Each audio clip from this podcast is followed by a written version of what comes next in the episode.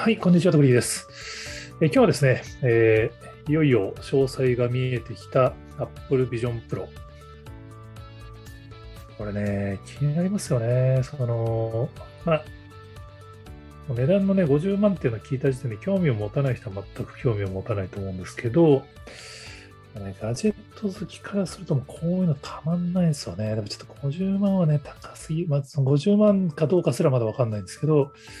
多分発売直後日本では手に入らないと思うんで、アメリカに買いに行かないとどっちにしろ買えないっていう、日本から指を加えて見てる感じになっちゃうんだろうなと思うんですけど、ちょっとやっぱり現時点で思ってることは記録しといた方がいいかなと思ったんで、ちょっと取っておこうと思います。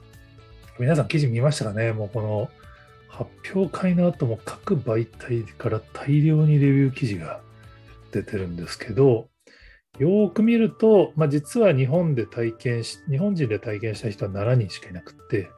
まあ、1人デベロッパーの方なんで、6人が各サイトに複数記事ずつ書いているっていう、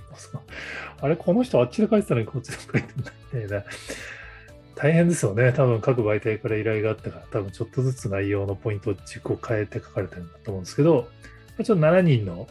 まあ、メイン記事っぽいやつをノートの方にはクリッピングしてまとめてみました。まあね、その、全員絶賛なんですよね。まあその、多分日本からはもっと他のメディアも含めて、大手メディアも含めて大勢行ってるはずで、まあ、その中からその7人の、まあ、普段からガジェット、アップルのガジェットレビューをしている人たちの7人が選ばれて、その人たちが限定的に体験したって話だと思うんで、まあ、7人がね、まあ、本当、まあ、最初ツイッター上でみんな語彙力を失ったみたいな書き込みをされていて、まあ、その結果、最終的に記事は7人とも絶賛で、まあ、50万でも買う価値はある的な文脈にほぼ全ての記事がなってるんですけど、まあ、ちょっと僕は天の弱なんで、ここまでベタ褒めされるとちょっとやっぱり斜めに見ちゃうなっていう。まあ、あの、この記事書いたら、田畑さんがこんなのあの絶賛するやつしか呼ばれてねえんじゃねえのみたいな、自動車業界はこんなことやってるからダメになったんだみたいなことを書いてましたけど、まあ、今回はま製品が製品だけにその体験できる人が少なかったから、まあ、しゃあないかなと個人的には思ってるんですけど、ちょっとね、やっぱ女性がいないんですよね、今回のレビュー。まあ、別にその男女がうんぬんって話じゃないと思うんですけど、やっぱりガジェット好き男性、まあ、当然こういう記事のレビューを書くのが大好きな人たちなんで、まあ、そしたらね、こんだけ未来を感じる端末触れたら、まあ買いますって宣言すると思うんですけど、ちょっとその、こう、こういうのが興味ない人とか女性がこういうのを体験したときに感動するのか否か。あとやっぱそもそもとしてこれをかけている自分を見られることをどう思うかっていうところが、ちょっとまだやっぱね、もやもやするんですよね。まあ、今回やっぱりアップルはその目が見えるっていう形で、そのやっぱゴーグルをつけてしまうともう完全に周りを遮断してこう一人の世界に入ってしまうっていう、それがそのメタバース的なものでは売りになるんですけど、それをその逆にあの周りとの接点がなくなるっていうふうにデメリットを捉えて、アップルはこの目をこのビジョンプロの中に出すっていう選択をされてますけど、どうなんですかね。まあこのサンプル動画は女性がつけてるシーンがいっぱい出てくるんですけど、やっぱり、まあ、飛行機の中でかけてるシーンとかあるんですけど、まあ、当然短期的にはそんな人いたら、まあ、周りがドン引きするっていう話だと思うんで、まあ、いきなり変わらないと思うんですよね。でも、まあ、言うても携帯電話を使うっていう行為も昔はあの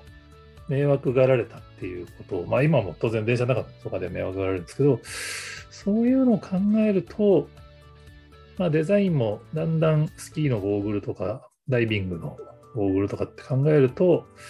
まあ、許せなくはない範囲に入ってきてるのかなっていう感覚を女性がどう思うのか。まあ、オフィスでね、これをつけてるのが普通になるかどうか。まあ、オフィスでも当然イヤホンとかつけてるのは昔は NG でしたから、その辺の感覚は普及してしまえば変わると思うんですけど、ちょっとどうなのかなっていうのはちょっとまだわかんないですね。で、これちょっと記事を書こうかどうか悩んでるんですけど、やっぱり Apple Vision Pro のようなこのゴーグル型デバイスの最大のデメリットは、